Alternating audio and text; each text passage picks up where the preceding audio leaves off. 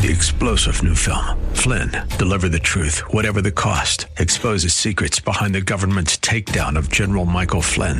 Flynn knew what the intel world had been up to. He ordered the first audit of the use of contractors. This set off alarm bells. He told the truth. He was the most dangerous person for Donald Trump to hire. They had to get rid of Flynn.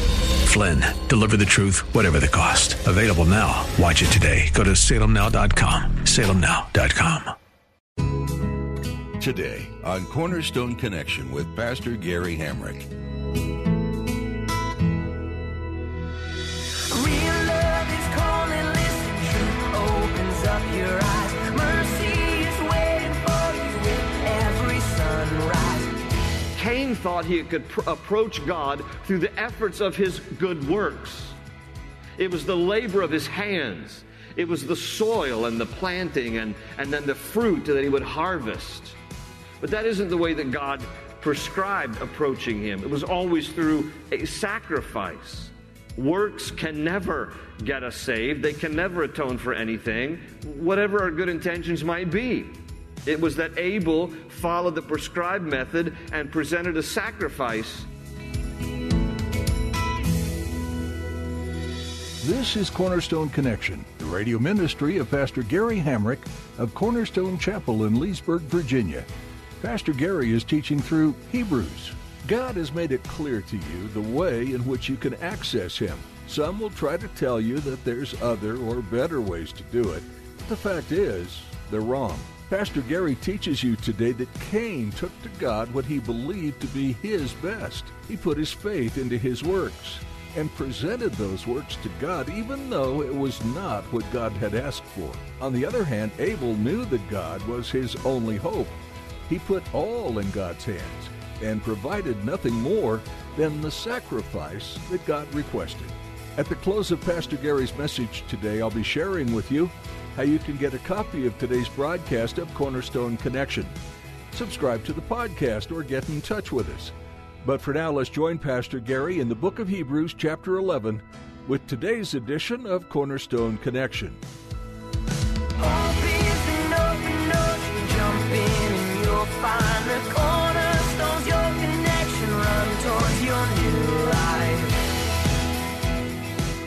Faith is not just a feeling and it's not just sitting around hoping God will do something.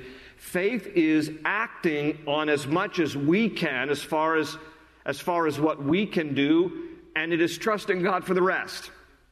So it involves some measure of action. It's, again, it's not just sitting around, well, I have faith that, that God's going to do this and God's going to do and God may do this and God may do that. Fine. But faith is not just a feeling or a sense. There's actually some action to be, to be exercised in response to the trust and the confidence that you have in God, who is always faithful. So, you know, don't, don't think of faith as just, well, something that, that you know, I, it's just this feeling and trust, and God does everything. God can do anything He wants. But these examples we're going to read are about people who exercised some measure of action in response to this trust and confidence that they had in the Lord. So please note that as we go through this list. So, in chapter 11, verse 3, no, no greater place to begin after the first two verses than with a faith lesson regarding the story of creation. And he writes in verse 3 By faith we understand that the universe was formed at God's command, so that what is seen was not made out of what was visible. There's two Hebrew words that talk about the creative nature of God. One is bara, which means to create out of nothing, and one is asa, which means to make something with, with material that has already been created. And when it speaks here about the universe, it uses that word bara, meaning God created the universe out of nothing. That, you know, He's God, and so He created everything out of nothing. Um, this is an important place to start. The reason that the writer of Hebrews before he even gets to the first name of the first person as a good example of faith, starts with this point about creation, is because if you can accept that much by faith, that God is the creator of the universe, then guess what? No difficulty you go through is going to be any problem. Because when you realize that your difficulty or your challenge is going to be met by the one who created the universe out of nothing, boy, it sure gives you hope in the midst of whatever you're facing. Because it's like, okay, my difficulty, my situation, my thing I'm, I'm dealing with, I'm going to put my faith in the one who created the universe. And if he created the universe, probably what I'm going through is not too difficult for him. Right? This is Jeremiah chapter 32, verse 17. When Jeremiah would write one of my favorite verses Ah, sovereign Lord, thou hast made the heavens and the earth by thine outstretched arm. Nothing is too difficult for you. Nothing is too difficult for God because God created everything and as creator of the universe, He can handle whatever my situation is. I'm going to share a few quotes with you in regards to the whole idea of creation. Um, the British physicist Stephen Hawking would have disagreed with my statement about God creating the universe. Dr. Hawking came out with a book in 2010 called The Grand Design. And in his book, The Grand Design, he asserts that God did not create the universe, but he points to something that he called the M theory. Now, the M theory basically is, is this it's the idea that the physical laws of the universe inevitably led to the spontaneous creation of the universe without the necessity of a creator or any other kind of what we would call first cause. So Dr. Hawking believed before he died that the universe is something that spontaneously was generated, that there was no need for a first cause, that the M theory is why we have all that we have today. Now, what's interesting to note, however, is that Dr. Hawking also wrote a book earlier in 1988 called A Brief History in Time. And in that book, he said this quote, one could still imagine that God created the universe at the instant of the Big Bang, or even afterwards, in just such a way as to make it look as though there had been a Big Bang. End quote. So, which Stephen Hawking are we to believe? The 1988 or the 2010 version? I mean, listen, this is a profound and great and wonderful, magnificent really, from a humanly speaking stand, standpoint, um, incomprehensible uh, work of God that He would create the universe. Uh, but this is the kind of thing that we accept by faith. And if you can accept that by faith, you're going to have no problems accepting anything else by faith. I frankly would prefer the, um, the opinion of someone who held the same position that Dr. Hawking held at University of Cambridge 300 years earlier, and that would be Sir Isaac Newton. Sir Isaac Newton came to a very different conclusion when he said, quote, this is the our, our, scientist and the father of modern physics, he said, quote, this most beautiful system of the sun, planets, and comets could only proceed from the counsel and dominion of an intelligent and powerful being. This being governs all things, not as the soul of the world, but as Lord over all, and on account of his dominion, he is wont to be called Lord God, universal ruler. So, great scientists can arrive at different conclusions, but uh, I believe in, in uh, the account of Scripture that God created the universe, and the writer of Hebrews says here in chapter 11 that's, that's going to be the beginning point. When you can settle God as creator, you can trust Him for whatever you're going through because nothing is too difficult for Him. So then he begins this list here. The writer of Hebrews then begins this list, and he begins this in uh, chronological order, going back to the Old Testament, and he's going to give various examples. Again, 17 people by name, and he's going to start here with Abel in verse 4. We'll see how far we get tonight, uh, but he starts with Abel. I don't intend to get through all of chapter 11, don't worry. We're going to spend a few weeks probably in chapter 11. But he says in verse 4 By faith, Abel offered God a better sacrifice than Cain did. By faith, he was commended as a righteous man, when God spoke well of his offerings, and by faith he still speaks, even though he is dead. Now, he, he's going to clarify that further in chapter 12, verse 24. We'll get to that later, that last point. But Abel, uh, one of the first children of Adam and Eve, Cain and Abel were the first two sons of Adam and Eve. Cain and Abel, by the way, did not know paradise. They never knew paradise because Adam and Eve had been expelled from the Garden of Eden before they were born. So um, they didn't know uh, the beauty and the wonder of the Garden of Eden. They were not permitted to go back in. Remember, after God kicked Adam and Eve out of the Garden of Eden, he stationed on guard some cherubim with flaming swords so that they were never able to go back into the Garden of Eden. And so Cain and Abel, having been born after that, never knew the beauty and the wonder of the Garden of Eden.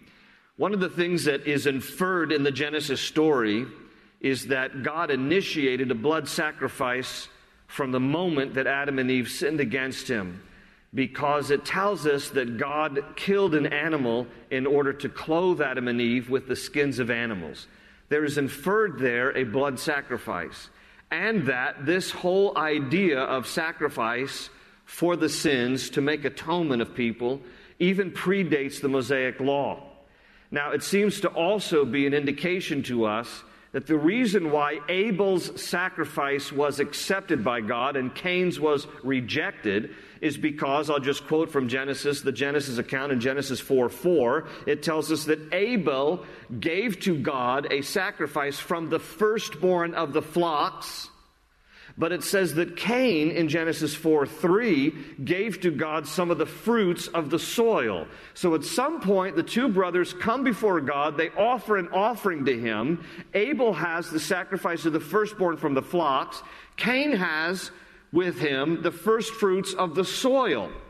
And the Bible says that God was displeased with Cain's sacrifice, but he accepted Abel's sacrifice. Why? Because Abel followed the prescribed method that God had given for atonement. Cain, on the other hand, circumvented God's prescribed method, and instead of bringing an animal for a sacrifice, he brought the fruit of his labor. By the way, it is a symbol or a type of the fact that Cain thought he could pr- approach God through the efforts of his good works.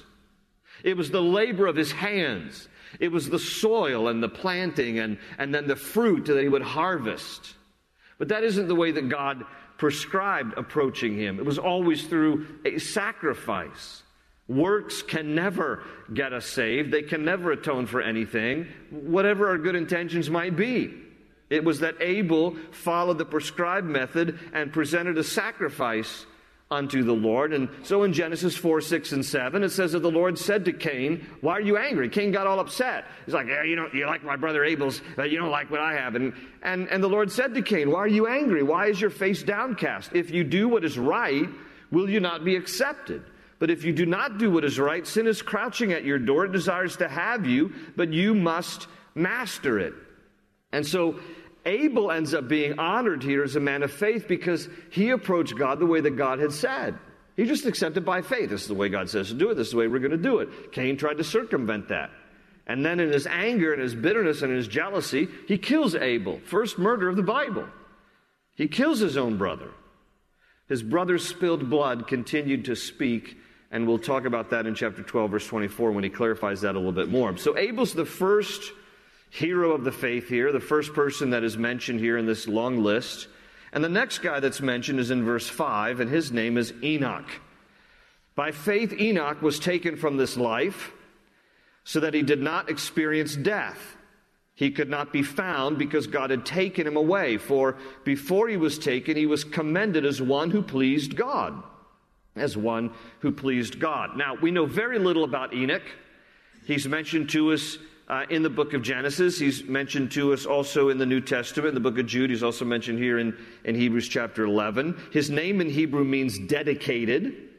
He was the father of Methuselah. A lot of people know Methuselah, the oldest guy who ever lived, recorded in, in the Bible. So Enoch is the father of Methuselah. And in Genesis chapter 5, it says that Enoch walked with God for 300 years. Now, it tells us, and back in that day they lived longer. Human longevity was a lot longer than it is today that Enoch lived 365 years, but it tells us in Genesis 5 that he walked with God for 300 years, meaning that when he was 65 years old, is when he ha- had this encounter with God.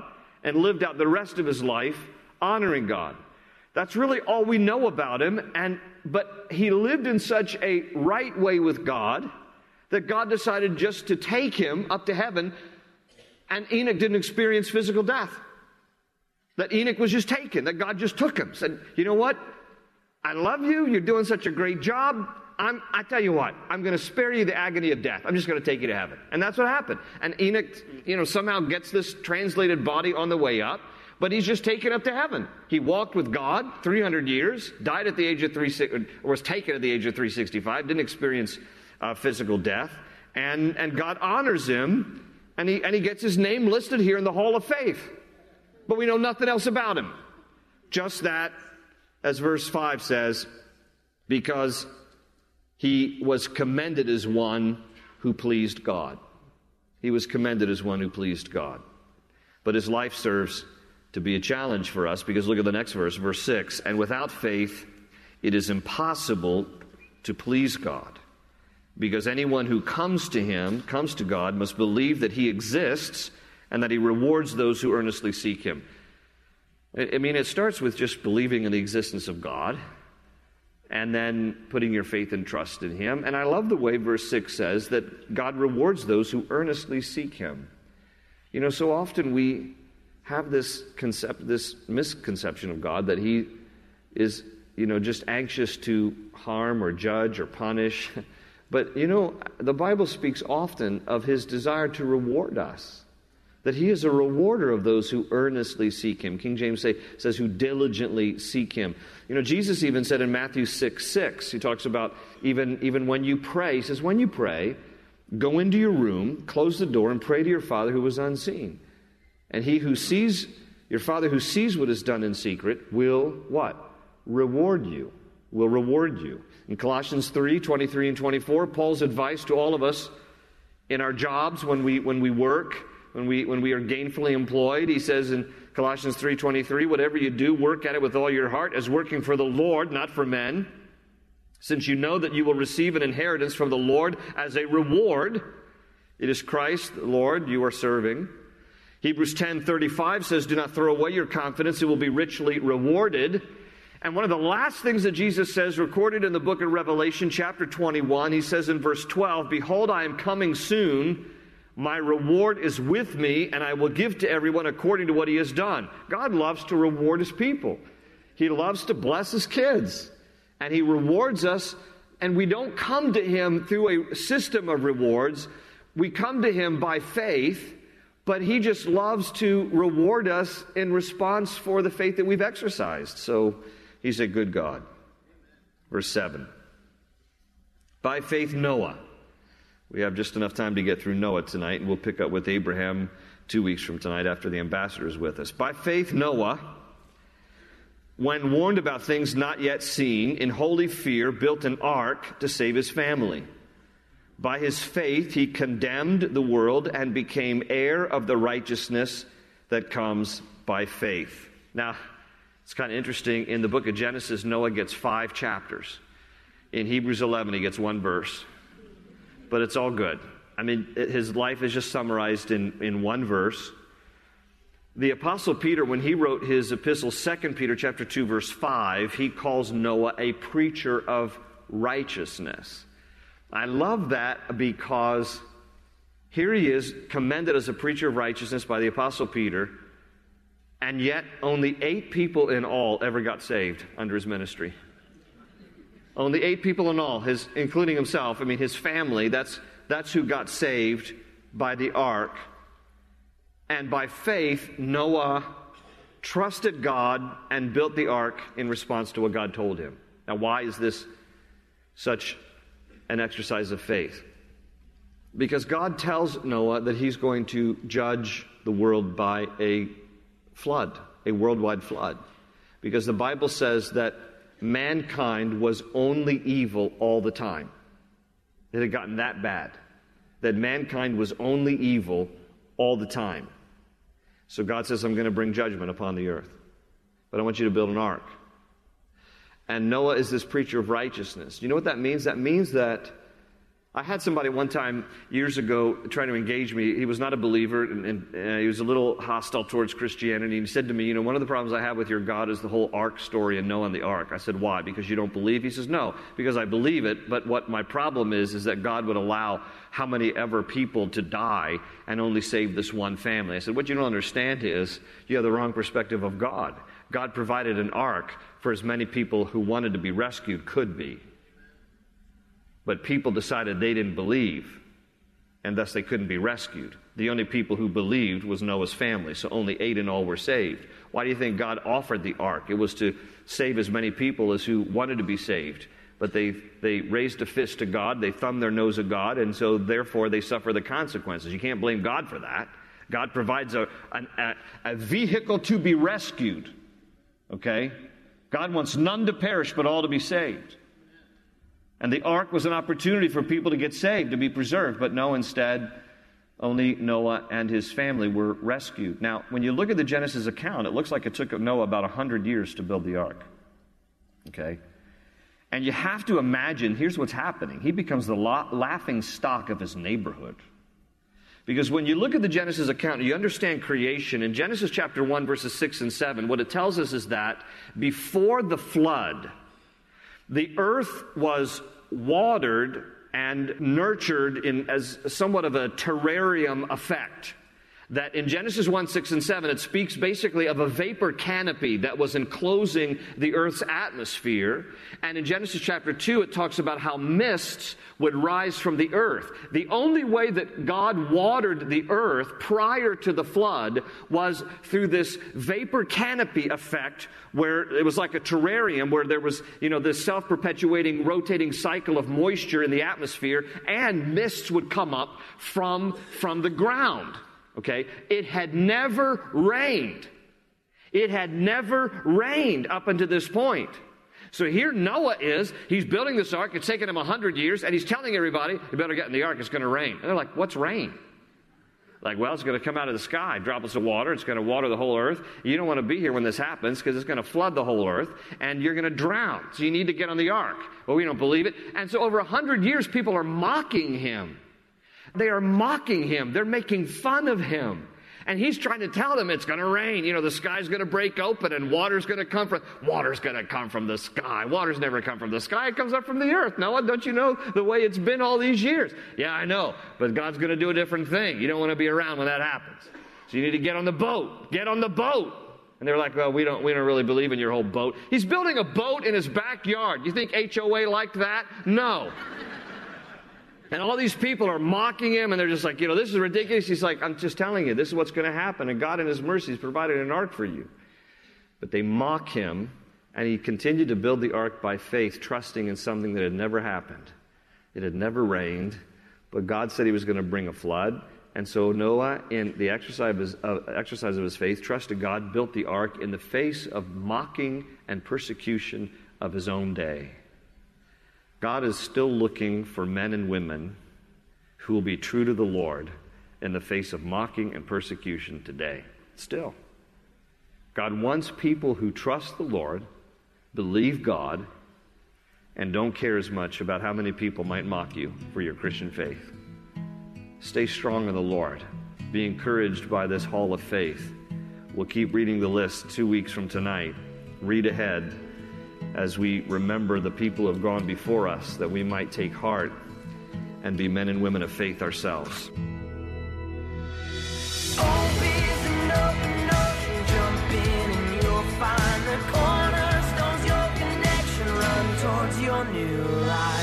The book of Hebrews challenges all believers of Jesus to continue to embrace him as the only hope of salvation.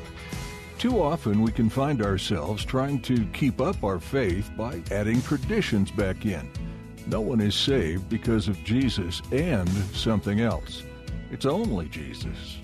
There's still nothing you or anyone else can do to ensure forgiveness of sin. Jesus took care of it once and for all. And through faith in that fact, you can begin to grow and flourish in God's plan for you, falling more in love with your Savior every day. We're honored you spent time with us here today studying the book of Hebrews on Cornerstone Connection. If you'd like to listen to more editions of Pastor Gary Hamrick's teachings in Hebrews, you can do so by visiting our website, cornerstoneconnection.cc. Or if you're someone frequently on the go, download our mobile app to take these messages along for the ride. What a great way to keep God's Word close at hand, no matter where this life takes you. We'd love to meet you too. So if you're in the area, come join us this Sunday at Cornerstone Chapel in Leesburg, Virginia. Pastor Gary will lead us in another study of the Bible, and we always include time for worship and fellowship. You'll find service times, directions, and all the additional information you need at cornerstoneconnection.cc. Thanks for joining us today for Cornerstone Connection.